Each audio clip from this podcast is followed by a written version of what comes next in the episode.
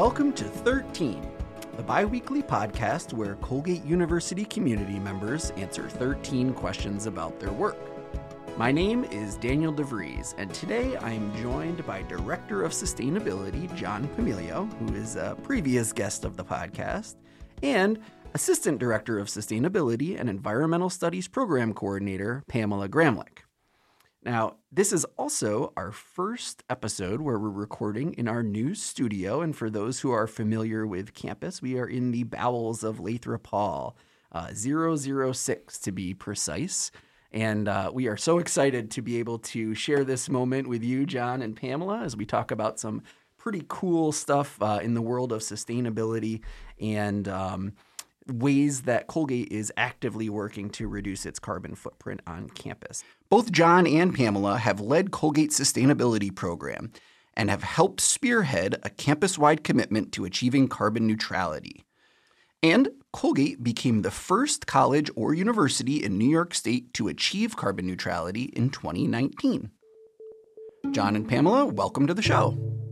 Um, maybe for a little background, uh, John and Pamela, we could start by talking about just carbon neutrality in general. Colgate reached it in 2019. What has happened since then?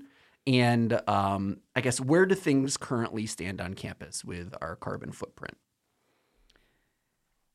Well, this tiny little thing happened between um, now and the last time we talked, uh, called COVID 19, a global pandemic. You may have heard about it, but nope. It kind of really, you know, I mean, I think everyone knows the impacts that that's had to our academic mission, our the way we teach, the way we learn. Um, maybe not as many people think about what that meant for our carbon footprint, right? Um, when when we decided to do, you know, when we went mostly remote, um, starting, you know, in uh, full on in April 2020, that was, you know, it, it really impacted and reduced our commuting emissions, um, our energy use in buildings, um, our vehicle fleet emission. I mean, there was there were uh, air uh, travel went ground to a halt. That all had a big impact on our overall campus carbon footprint. And you know, it's a microcosm of what happened in the state and in the country and globally as well. Um, transportation emissions were down and carbon footprints were generally down as well. So that um, we still achieved carbon neutrality. So we are now working on year number three of being, uh, you know, the first carbon neutral college or university in New York State. Yeah, I think it's really important to highlight what carbon neutrality is and what carbon neutrality isn't, too. I think that's something that a lot of folks maybe don't quite understand. So, Carbon neutrality is thinking about how much we're emitting on campus and then how much can we reduce from our initial baseline, which for us was in 2009. And then what do we do after that to take responsibility for our carbon footprint? For whatever we can't reduce right now, where do we go from here? And an option is carbon offsets. Um, so that's really what we're talking about with carbon neutrality. It's not having zero emissions. Right.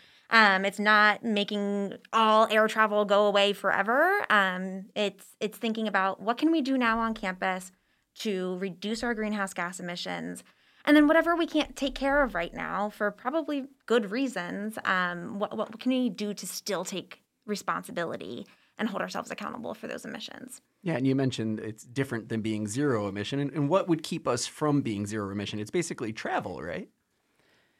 It's travel and then you know we will be diving into this today i'm i'm sure but you know our backup energy system is still um, natural gas on campus. That's a fossil fuel and there's uh, um, greenhouse gas emissions associated with that. So it's it's a little bit of um, um energy and it's mostly transportation at this point. Gotcha. so those are hard things to deal with right? But the transition's underway so yeah. And as John mentioned, it was actually really interesting last year when we finished our greenhouse gas inventory to see see those differences in transportation. That's a really big piece of our carbon footprint. And um, for our fiscal year 2020 greenhouse gas inventory, those numbers for commuting, air travel, ground travel were way down. Can you share those numbers? Are they are they wild? Like I, am curious about the difference in like the pre and post pandemic. Or Yeah. Um, if you give me a couple minutes, I'll, Sure. I'll We'll- we'll come calculate ba- a we'll percentage for you. so uh, in the meantime, I do want to talk a little bit about the heating on campus, or and and John, maybe you can talk a little bit about how Colgate uh, manages its heating infrastructure. Like, what do we currently have, and then we can kind of go into the specifics on on the wood burning side of things. But I, just what does Colgate use to provide its um, heating and cooling on campus? Yeah, well, the right thing to do is to have a diversified um, energy source, right? So if you know if something happens to to one of our supplies, we have backup. Um, so you know all of our eggs aren't in one basket. So currently, what we what we do is we provide the majority of our heating on campus and domestic hot water. I don't know if people think about that very much, but something makes our water hot, right? And that's um, the burning of wood chips. Um, as a backup to that, we also use natural gas. And those boilers were put in place in 2014, so it's a relatively new system compared to our wood boiler, which was installed in 1981, went online. So it's one of the older wood burning systems uh, anywhere around. What did we have before the natural gas upgrade? Yeah, it was um, fuel oil. Um, so it was not just fuel oil like you're familiar with with home heating, which is c- called fuel oil number two. Um, this was a fuel oil number six. It's a really heavy, very polluting fuel. So we were, um, you know, anxious to get off of that when you're thinking about our environmental footprint and our carbon footprint. Um, our gas system is a redundant. uh, It, it it can also take fuel oil, but it is the fuel oil number two, and we tend not to use that. But you know, if in the unlikely circumstance that something happens to wood or to our natural gas supply, we we have the option to have number uh, uh, fuel oil number two as a third sort of system. And can you talk a little bit about the wood burning system itself? Like, how does it work? Is it just like a, a home boiler where it heats up water and that is what heats campus and provides hot water for the sinks? Or, uh, you know, is it different from, from a traditional wood boiler? Yeah, it's like an oversized. It's like an oversized, you know, uh, home uh, wood pellet stove, except instead of these little pellets, we are using chips. And if anybody who's listening is super curious about what that system is like and the whole operation of it is, contact me because we could probably organize a, a quick trip and a visit to our um, to our energy plant and um, that's a, just a great way to see the whole operation and and the you know the folks who run it and make it happen day in and day out, which is critically important, especially in the winter. you know, a few minutes um, when if that system goes down, everybody knows it, and our mission comes to a halt. Um, so it's really important. And you know, the way that it works is we um, we get deliveries of wood chips to campus uh, in the coldest of days. You know, imagine a uh, early February um, day. Um, we'll get um, two to three uh, tractor trailer loads of wood chips, and they unload those wood chips um, to our um, to a, like a little storage area, and they are uh, loaded into a hopper system, and then there's a, se- a series of conveyor belts that really drops the chips into an ignited furnace, right? And that furnace um, boils water and produces steam, and it's the steam that um, generates heat in our buildings through an invisible, um, under the ground network of piping that runs to about 35 of our buildings. Most of our large buildings Hmm. are on that system. So um, that's hot water, that's heat, um, and you know that's that's pretty much the most basic level of of how that system works. Um, we did do a major upgrade um, a couple of years ago now, where um, and this is a game changer that directly relates to our conversation today. We we upgraded our delivery and handling system, um, which was funded by our Green Revolving Loan Fund, um, a sustainability fund on campus that loans money for sustainability projects, and then the savings from those projects gets reinvested into the fund, plus 20%, so the fund grows over time. Um, so one of our first projects was to fund an, an, a delivery and handling system upgrade to our biomass. And why that's really important is because we we are now able to use a different offloading system. It's about half the time and it's automatic.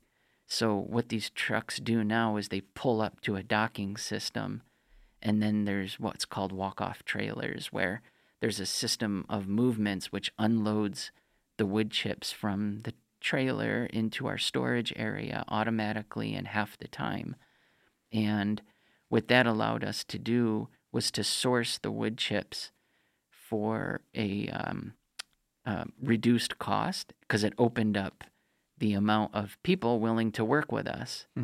Um, because before, what we had to do was actually drive um, a little machine we call a bobcat. It's a little sort of um, uh, front loader type thing, and it would go into the trailer and shovel each bit of wood chips off into the storage area, which you can imagine does damage to the trucks. It takes a lot more time. So for you know people, time is money. Sure, it messes with log- logistics. So we were able to reduce the cost of the wood chips, but more importantly, we were to get a better supply, and the chips are higher quality which in energy terms means there's more energy, BTUs, per um, ton of wood chips than we were getting before. So, if, and this is a really important point, we can obtain the same level of energy with about half the supply of wood chips than we were before oh, because wow. the quality is so much better. It's like your home heating system. If you put, you know, good wood in there that burns uh, really high quality, you don't need as much of it to produce the amount of heat that makes you feel comfortable. So let's talk a little bit about um, the difference in burning wood compared to natural gas. I mean, I've heard for years natural gas is one of the cleanest fuels, and you know, you wouldn't think, I guess, offhand that burning wood would be clean. How does that work out with our carbon numbers, and how does the use of biomass actually support our um, our carbon neutrality at Colgate? I'm really glad you asked that question because biomass has its critics, and I think it's really important to kind of talk about that a little bit and why why we think that um, burning wood at, at Colgate is uh, is a sustainable solution, and it's also good to combat climate change. If you if you so one of the fundamental things that we try to do in sustainability is to make the invisible visible, and what I what we mean when we say that is we don't want to just look at what's happening right in front of us, but we want to look at upstream and downstream impacts and end of the life sort of impacts. And when we're talking about um, energy, in this case, wood chips versus natural gas, if you look at what's just coming out of the stack, um, natural gas does burn clean. It's got low, uh, no particulates really to speak of. It's got low um, greenhouse gas emissions compared to wood. Wood by nature, if you know, imagine looking at a tree in the forest. About half of the weight of that tree is carbon. Hmm. So when we burn that, that gets released into the atmosphere. Now, why the U.S. government and other leading um, uh, folks who set protocols for greenhouse gas emissions consider biomass carbon neutral is because it's on the short carbon cycle it's on the the carbon cycle that's within uh, our lifetime, really. So, um, as trees grow, they take carbon out of the atmosphere, and that's the key point. So, when we burn them and then they release that carbon back into the atmosphere, it's returning carbon that was recycled. It's some people call it recycled carbon. Uh, that's different from a fossil fuel, um, which has been buried in the earth for you know, hundreds of thousands, if not millions of years, and is now being dug up. And it's new carbon in the atmosphere. It's not part of a natural uh, cycle in, you know, in human time frame. So the other parts of that too is, you know, if you look at it, um, the ups, upstream and the downstream impacts, um, you know, na- some natural gas is fracked. A lot of natural gas is fracked nowadays. That comes with other types of impacts, right? And other um, types of emissions associated with that operation. Where um, harvesting biomass and milling it and doing all of that stuff also has emissions associated, but mainly through the use of fossil fuels to power equipment and transportation. Um, it's at a much, much lower level. It's a more local resource. And um, so when you look at the full life cycle of it, um, biomass wins out. Um, and there's a lot more to that story that I think is really important to emphasize to your audience today. Right now, we all gathered uh, a couple weeks ago to to go out to Gutchess Lumber, where we're currently buying most of our or all of our wood chips. All of our wood chips. Yeah, tell me about why that was important and what you learned um, about it, Gutchess. But I think before that, Pamela, I understand you have some exciting numbers for us. Sure. Um, yeah. So, related back to the transportation that we were discussing earlier with um, the pandemic, our transportation emissions went down by about 30% in total. Um, our greenhouse gas emissions from 2019 to 2020, um, our 2019 numbers were over 11,000. Um, our 2020 numbers were 6,800. Wow. So, definitely a difference there. Um, I will also highlight that um, our 2019 numbers were a little bit higher than they normally are, uh, just because of some upgrades to our heating plant. We had to take the biomass offline for a bit, so that that had an impact on things as well. And how do we typically look at our carbon numbers? Is it an average? Is it every year? What what do we do? So every year since 2009, we've been measuring our greenhouse gas emissions. We do a greenhouse gas inventory each year. Um, we have a calculator that was developed in 2009 by um, Andrew Pettit and John Pumilio. Um, and uh, we've been using that ever since. And the interns in the sustainability office work with me and work with John every year to calculate our carbon footprint. So we send out emails to campus partners, collect data, send out an employee commuting survey, get all of that information, and then um, we take those numbers that we have, apply something called an emissions factor. So it's basically a number that represents how, um, for every gallon of gasoline, how potent is that, you know, when it comes to metric ton equivalents of CO2. We multiply that together and, and we get our numbers. Interesting. Yeah. Yeah. Nice that it's an educational opportunity yeah. too for the. Interns. I actually just started. Um, I met with two of our interns who are going to be helping with us with this year's greenhouse gas inventory earlier this morning to start talking about um, what we're going to do and our plan of action. Oh, that's very cool. Yeah. Let's talk about how Gutchess. So, how does Gutchess Lumber play into this?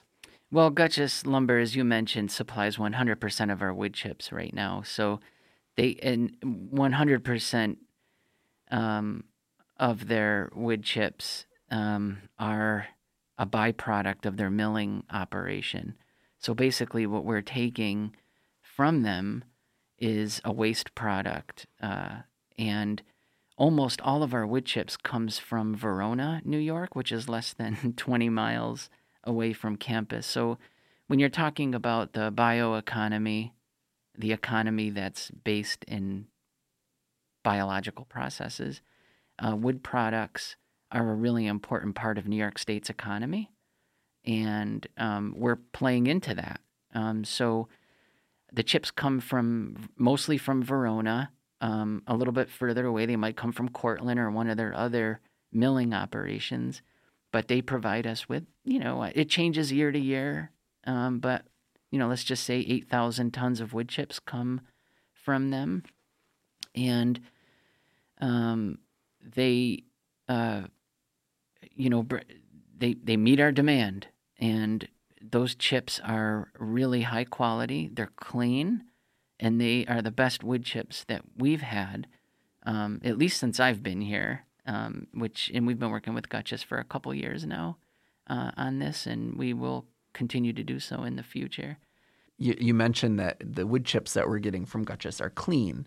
So what does that mean? Like, what's a dirty wood chip? Is it actually what I'm thinking in that it's covered in dirt, or is it is there is there some other kind of uh, Well- thing that goes on that makes a wood chip quote unquote dirty? Well, before Gutchess, we used to get our wood chips directly from from the forest, so they would be, you know, tree tops and limbs, uh, low quality, very wet. Still, they were not dried or anything. So, the wetter the wood is, the less BTUs it has per unit.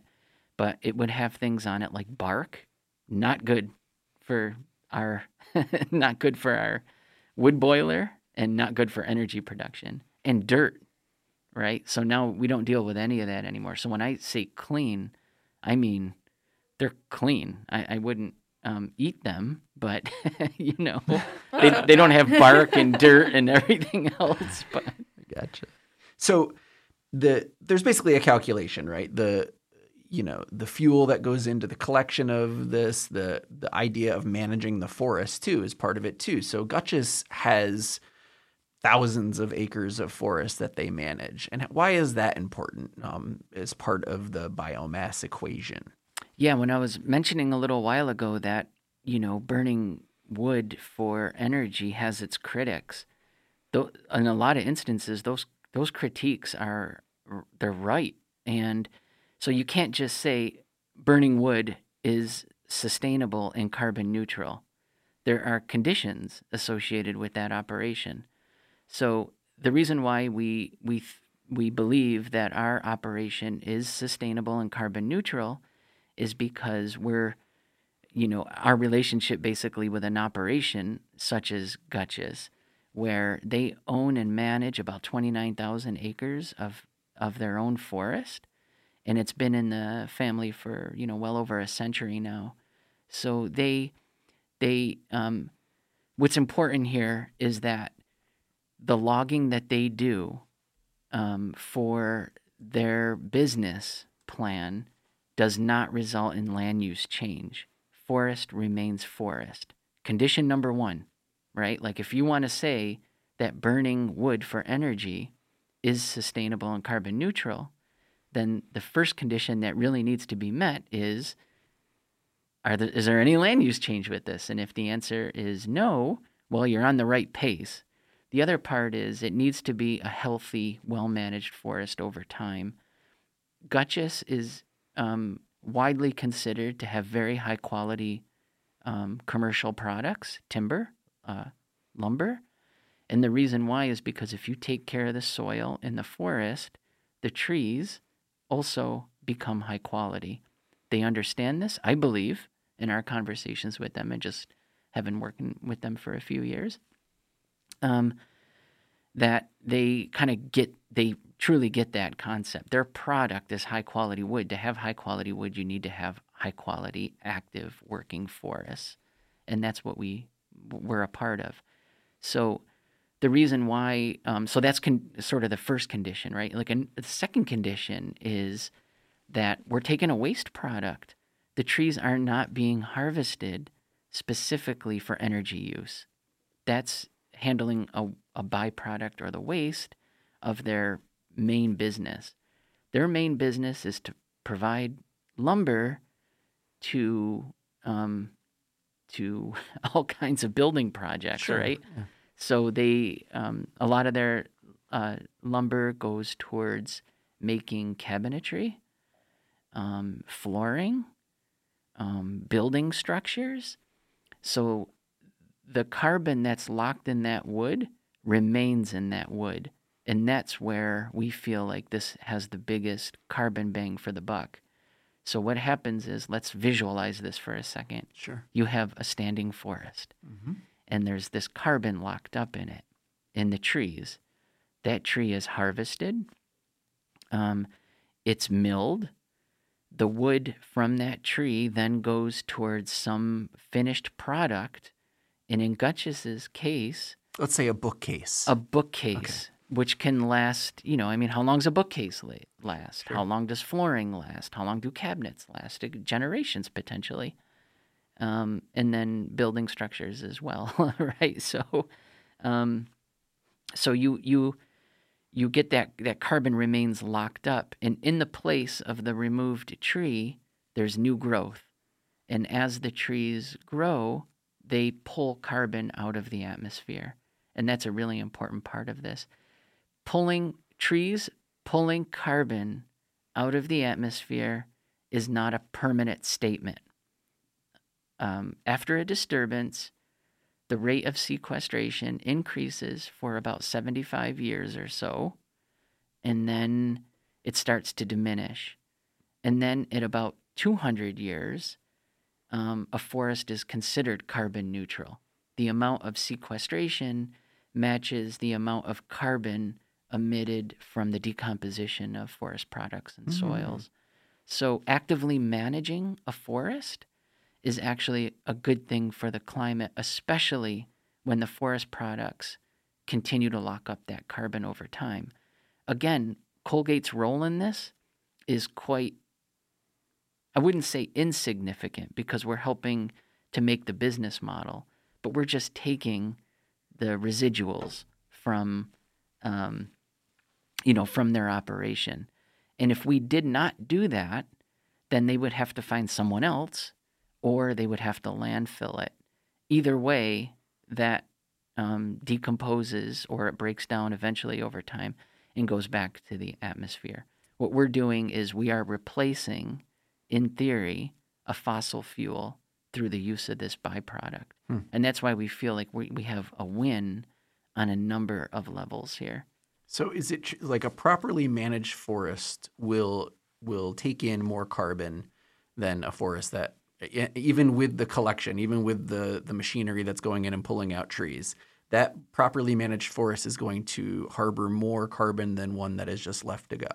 Uh, absolutely, yeah. Over especially over time, yeah. It's um, there's a lot of research coming out of um, ESF right now about this the role that silviculture has in increasing the rate of carbon emissions over the long term, and in actively, like just you know, I think through a lot of poetry and romance, we we have this visceral, you know, sort of response like cutting a tree. Right. What kind of environmentalist are you? Or how is that possibly good for the carbon footprint? But, you know, wood and forests can be a renewable resource. And, you know, actively managing that um, can have multiple benefits on many levels. Nice. I I do wonder too. Is this something someone can do at home? Like, can they just go buy a wood chip burning furnace and uh, for their home, and that'll make things better? Is is this one of those things that is scalable down to uh, a homeowner, or is it not? Does it not work like that? It, I think. Oh, no.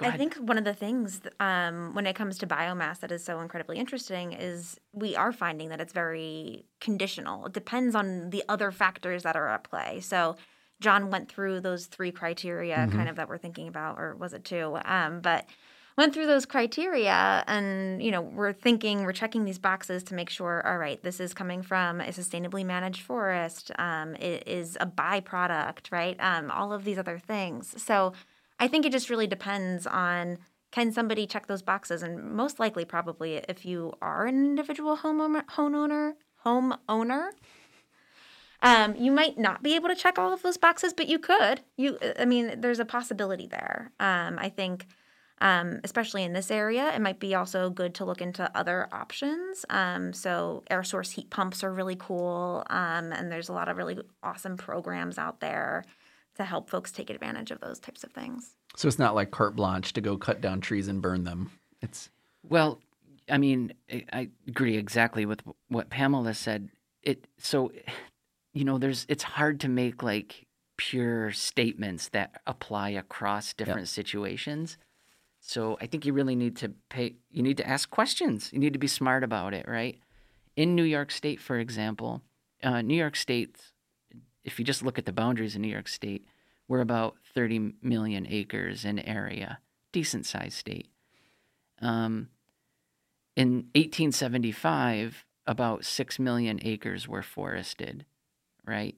So um, since 1875, our forests have been regenerating. Today we have about 19 million acres of forested land. So in over 100 years now, we've mul- we've expanded our forests more than 3 times of what they were about 150 years ago.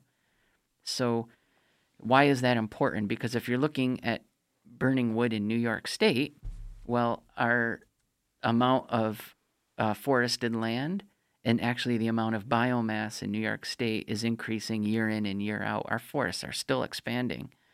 The other part of this that's really important is that almost 75% of the 19 million acres of forested land is privately owned.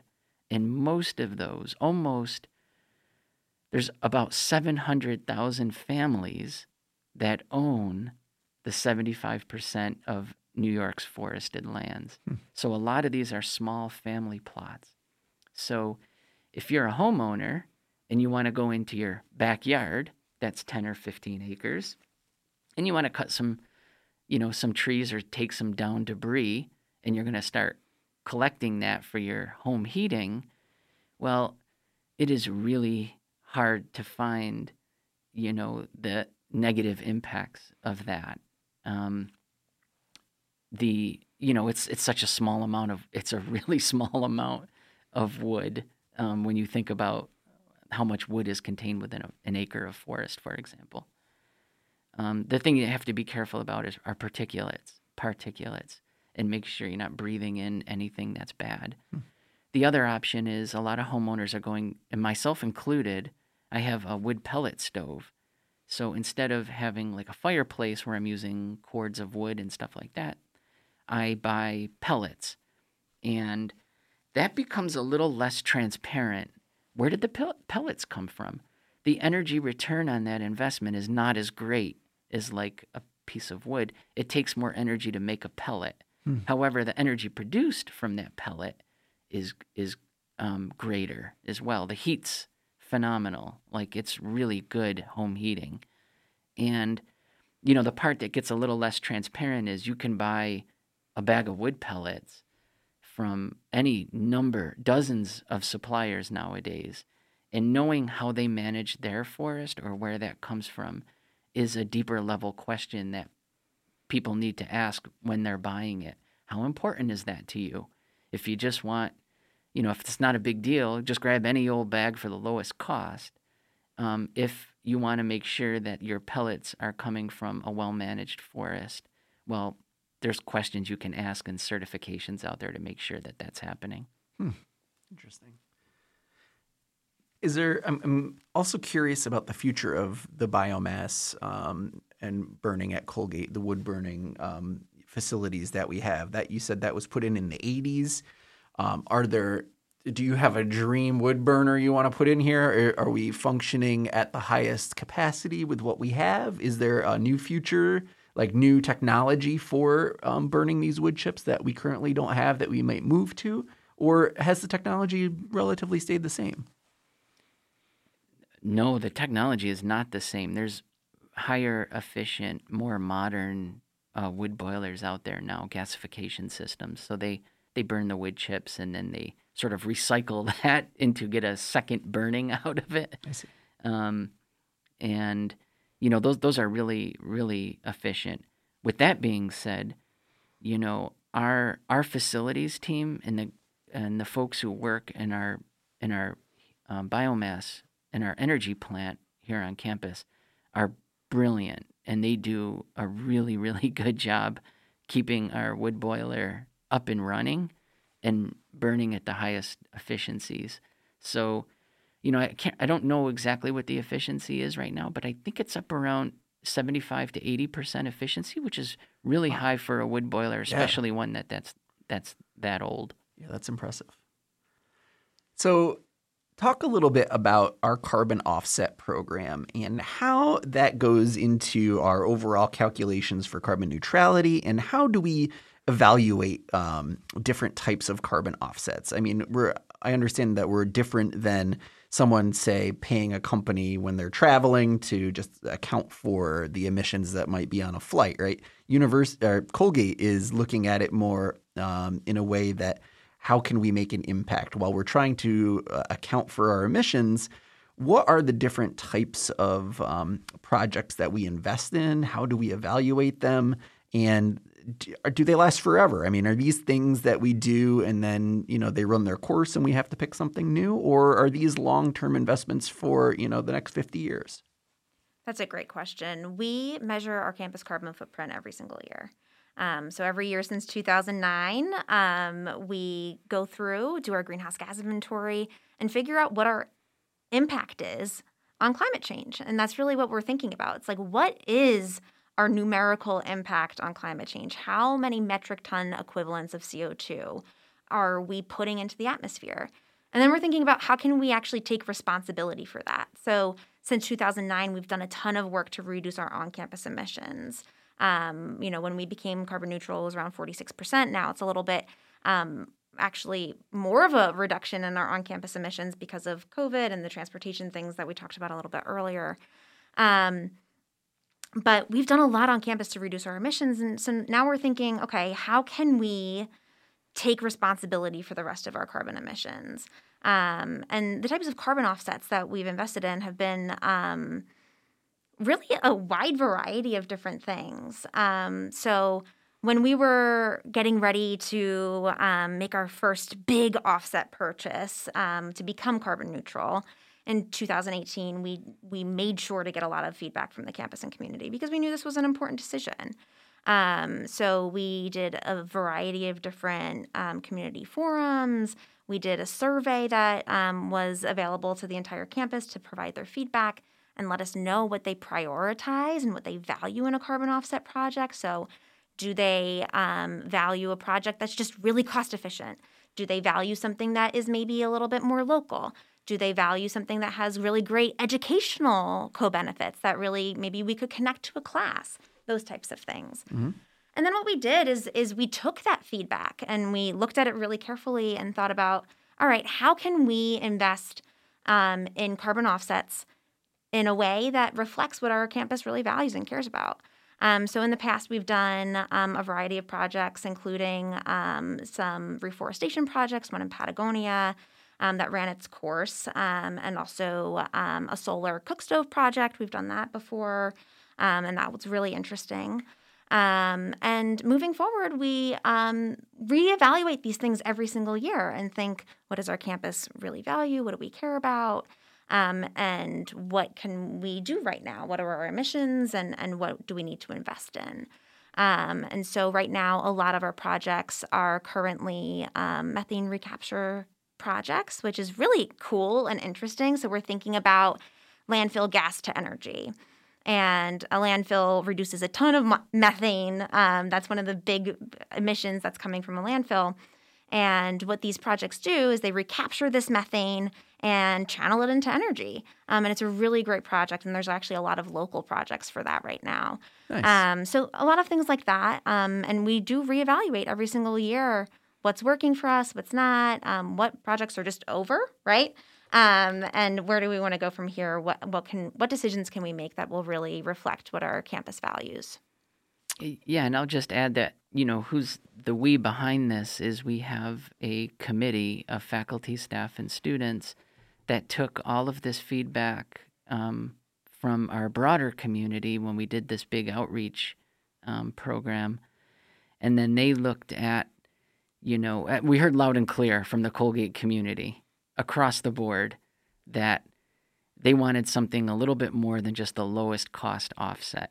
They wanted to know what are the social and ecological co-benefits and then they also wanted a New York state based project. Hmm. So that's why we have this portfolio of offset projects that we invest in to try to say, okay, well, we need to do a good job here of balancing cost. We can't be unreasonable with that. Um, but also maximize the social and the environmental co-benefits that come in addition to to reducing the carbon. And I think, you know, that's something that we that we are consistently reevaluating every year. So we take feedback from the community. This offsets committee gets together. We look at all the proposals that have come to us from every project. Uh, last year, I think it was 85 different projects that came our way and we had to evaluate all of those to say these are the you know the four or five projects that are going to meet our needs for this year. But these are all short term this is basically just you know by definition an offset is investing in a project away from our direct control. So it's off campus and it's removing the carbon that we're producing on campus because we can't or we won't because it's too prohibitive or it compromises our academic mission too much. Specifically, like air travel, you know, that's important for our research, for our education. Um, we're not willing as a community yet to stop air travel mm-hmm. um, for obvious reasons. So, as long as we have emissions associated with driving um, cars that use gasoline, flying planes that use jet fuel, then we have to look at other certified, really quality projects that will remove that carbon on our behalf so that we can make the claim of carbon neutrality. Moving forward, um, part of the third century plan right now is clearly a lot of plans for building. There's going to be a lot of new construction on campus. Um, obviously, there's going to be an impact there that I'm sure your office is going to be busily track- tracking. Um, but at the same time, um, can we talk um, just a little bit about how those new buildings might play into our overall carbon footprint? I know that for some time, and we talked about it when we last got together, John, but our, our LEED um, uh, standards, and maybe we can, for, for folks who don't know about what LEED is, can we talk a little bit about LEED building certification and how that how we might be looking um, for um, that type of um, certification for new buildings um, as they come online. Is that the plan? Are we going further? I'm, I'm curious where where things stand with um, sustainably constructed and energy efficient buildings. Yeah, well, LEED is L E E D. It's leadership in energy and environmental design, and they look at a number of um, you know components to a new to a new building or a major renovation. Um, it factors in sort of the land use, uh, land around the building. It looks at transportation. It looks at energy. It looks at water. It looks at building materials, and it looks at recycling and recyclable products. So it tries to factor in, you know, these various elements or components of sustainability, so that your end product is a is what we call a green building, right? And you know, right now we when we're doing a new building or a major renovation, we try to achieve. Um, I mean, our goal from the outset is to try to achieve LEED silver. So you get LEED certification, you got LEED silver, LEED gold, LEED platinum is the ultimate one. And we, you know, we've been um, doing quite all right um, in this area. In fact, um, you know, um, our our um, Trudy Fitness Center, um, Burke and Pinchin halls, and the class of 65 arena all achieved LEED gold certification. And then benton hall had the highest mark. Uh, it achieved LEED platinum and was actually recognized in 2019 as new york state green building of the year and we received an award for that. Um, so what that means is you know it, it reduces the ecological and the environmental impacts of the whole process of building a building. And then LEED's been um, tipping more from the project itself to the ongoing operation of the building. And that's really important because the over you know buildings are they last a long time. So you don't want to just build a building and then have it operate poorly because it won't take very long before that building you know, if it's operating poorly, the environmental impacts of that will exceed any benefits you may have gained from the construction process. So that's really where we're at now is when you think about carbon neutrality, our carbon footprint, energy use on campus, you really want to make sure that we're design we're con- designing and constructing these buildings and then most importantly operating them over the next 50 to 100 years in a way that reduces energy as much energy and water and all those other resource impacts um, consistently and on an ongoing basis. So when you think about okay, well, where are we now? And what's going to happen when we put all these new buildings online? Um, well, hopefully, we'll design and construct them um, as efficiently as possible, like we did with Benton, and um, and then in an ideal situation, they will be replacing a less efficient uh, structure.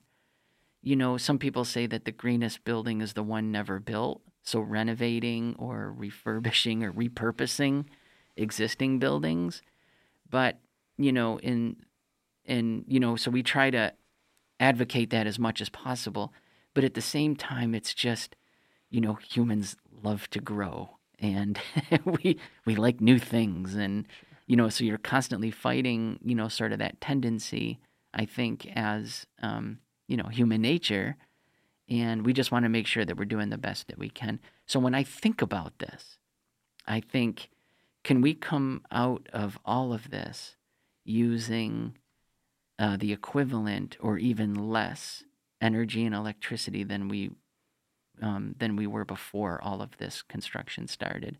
And I think if we can do that, that's, you know, that's a, um, it demonstrates our efficiencies.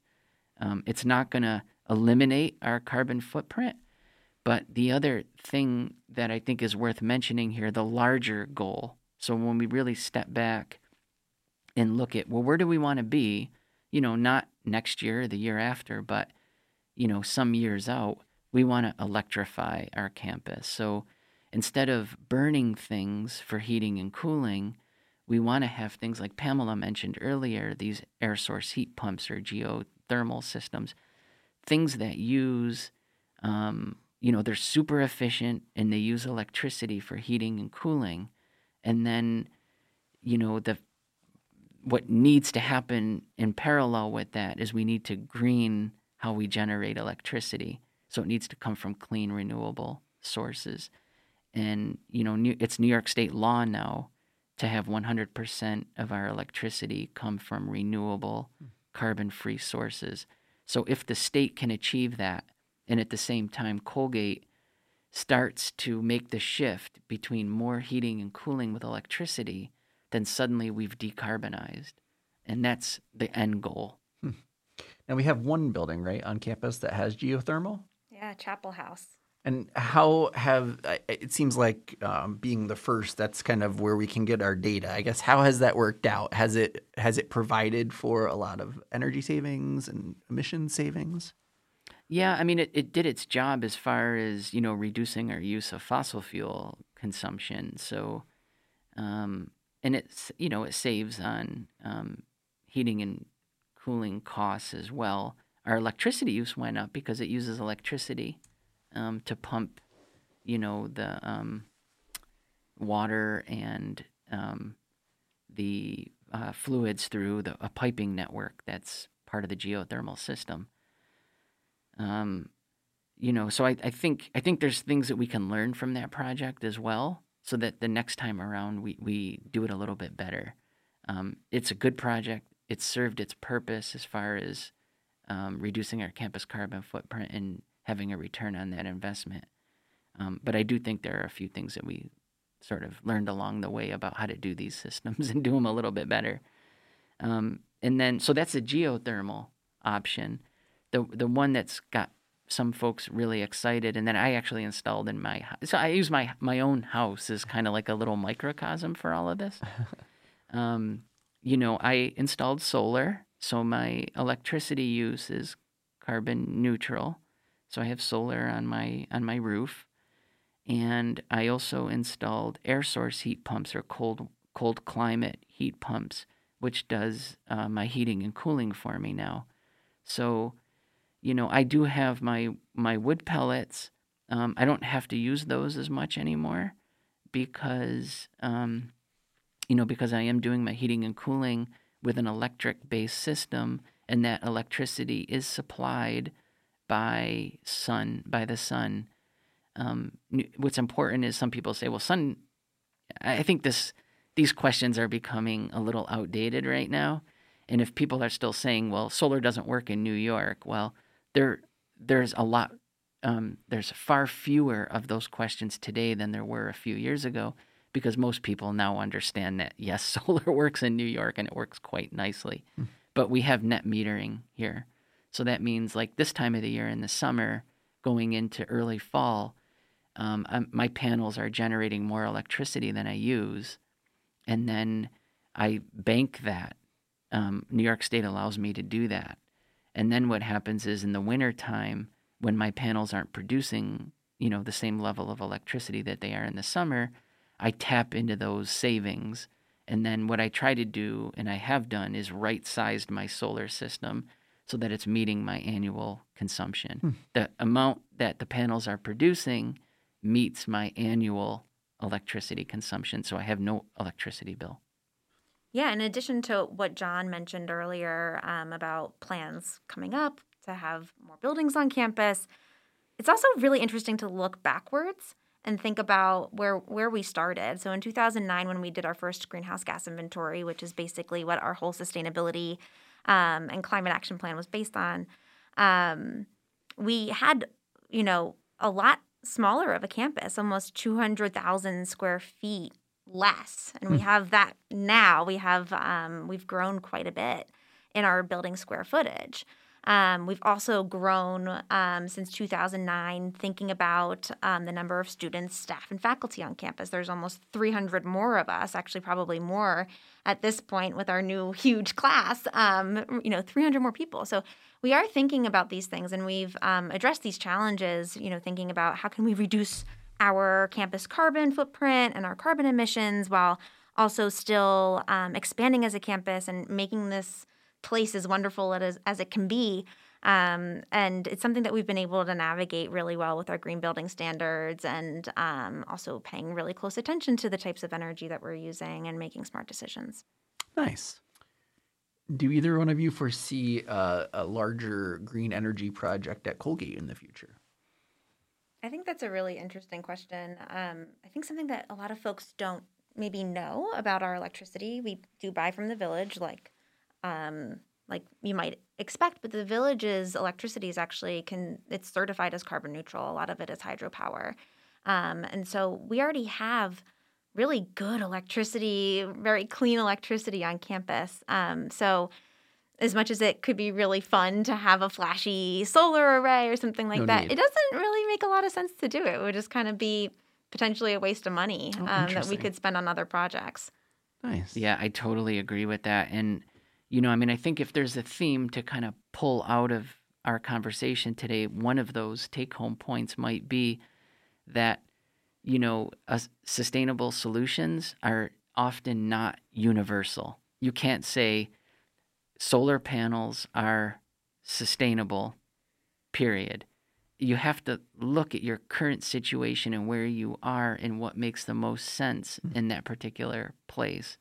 So, you know, I think I think that's why, um, you know, when you look at the fact that New York State's forests are expanding and they can be a renewable um, source of bioenergy and uh, support our bioeconomy, you know, I think I think that here in the Northeast and in New York, where we're rich in wood products and resources, that that can be part of the solution.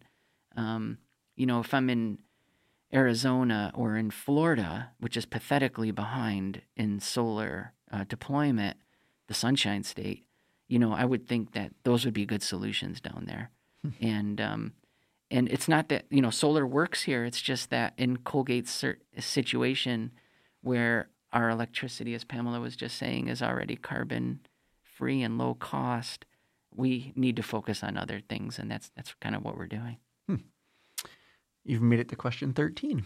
Oh, good, cool. So uh, I always end with something a little lighter here, but I am curious, and I think it might be helpful for folks listening. Is what is what if anything do you do in your daily life to um, think sustainably or to preserve to you know to cut back on your carbon emissions that you wish more people did?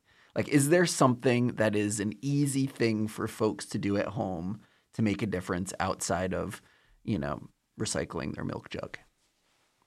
Yeah, um, I have I have quite a few. Um, probably not a surprise to anybody, but um, I think one of the things that people don't think about that often is a great way to save you money. um, just buying less things, thinking really carefully about what you want, what you need, um, and and and thinking carefully before you make a purchase because every single purchase that you're making came from something is going to go somewhere after you're done with it um, and there's emissions all along the way um, so the more that we can do um, to be careful and think about okay do i just want this do i need this um, that can be really helpful. Also, getting things used. Um, I think that's a really great thing to do. Also, saves you money most of the time um, and can really help to reduce those emissions. I'm laughing because Pamela took my file cabinets. I sure did. yeah. John, how about you? Yeah, I mean, I you know, I I think two of the largest environmental challenges of today are climate change, and then also um, the loss of biodiversity or population declines. So when I think about what can you do at home, while recognizing that you know nearly two thirds of the state is in private hands, um, more than that actually, but forested. Um, I think that there's a lot we can do as homeowners to sort of um, maybe remove portions of our lawn our mowed lawn. Oh, I like this. And then plant, you know, native. Um, I I have a small property. It's only a third of an acre, but I removed some of the lawn, and I planted some trees, and some bushes, and some flowers. So I try to meet the needs in my little space on the planet.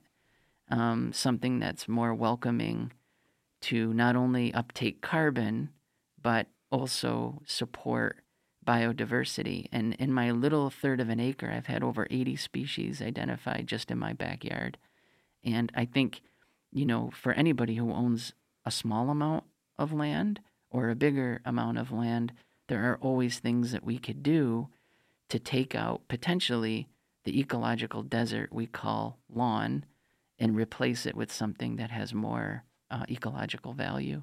And if everyone just did that, um, you know, the the land use issue of the climate solution would take care of itself, and in the in in the meantime, I think people would have a property that they could really put some effort behind and appreciate and enjoy more. That was 13. Thank you so much, Pamela and John, for joining the uh, podcast today. It was great to have you on. Um, tell your friends and family about the podcast. Uh, if folks listening have any questions uh, specifically for Pamela and John about um, carbon neutrality, sustainability, biomass, you name it. I know there was one uh, Facebook question about saying that uh, coal was cleaner than burning wood. Um, I guess I shouldn't let that just go unanswered if I'm going to close on that. But um, uh, feel free to email us. So it's 13, uh, that's 13 the number and uh, we will get you an answer, or maybe we'll collect all of our questions and do a special episode down the road here. Um, but until next time, keep asking questions. 13 is a production of the Colgate University Office of University Communications. Executive producer, Vice President for Communications, Laura Jack. Audio engineering by Brian Ness. Logo art by Ketrail Pritz. Research assistance provided by Colgate sophomore and media relations intern Mariama Lemon. And I am your host and producer, Dan DeVries. Visit ColgateMagazine.com and ColgateResearchMagazine.com for more in depth university news and research stories.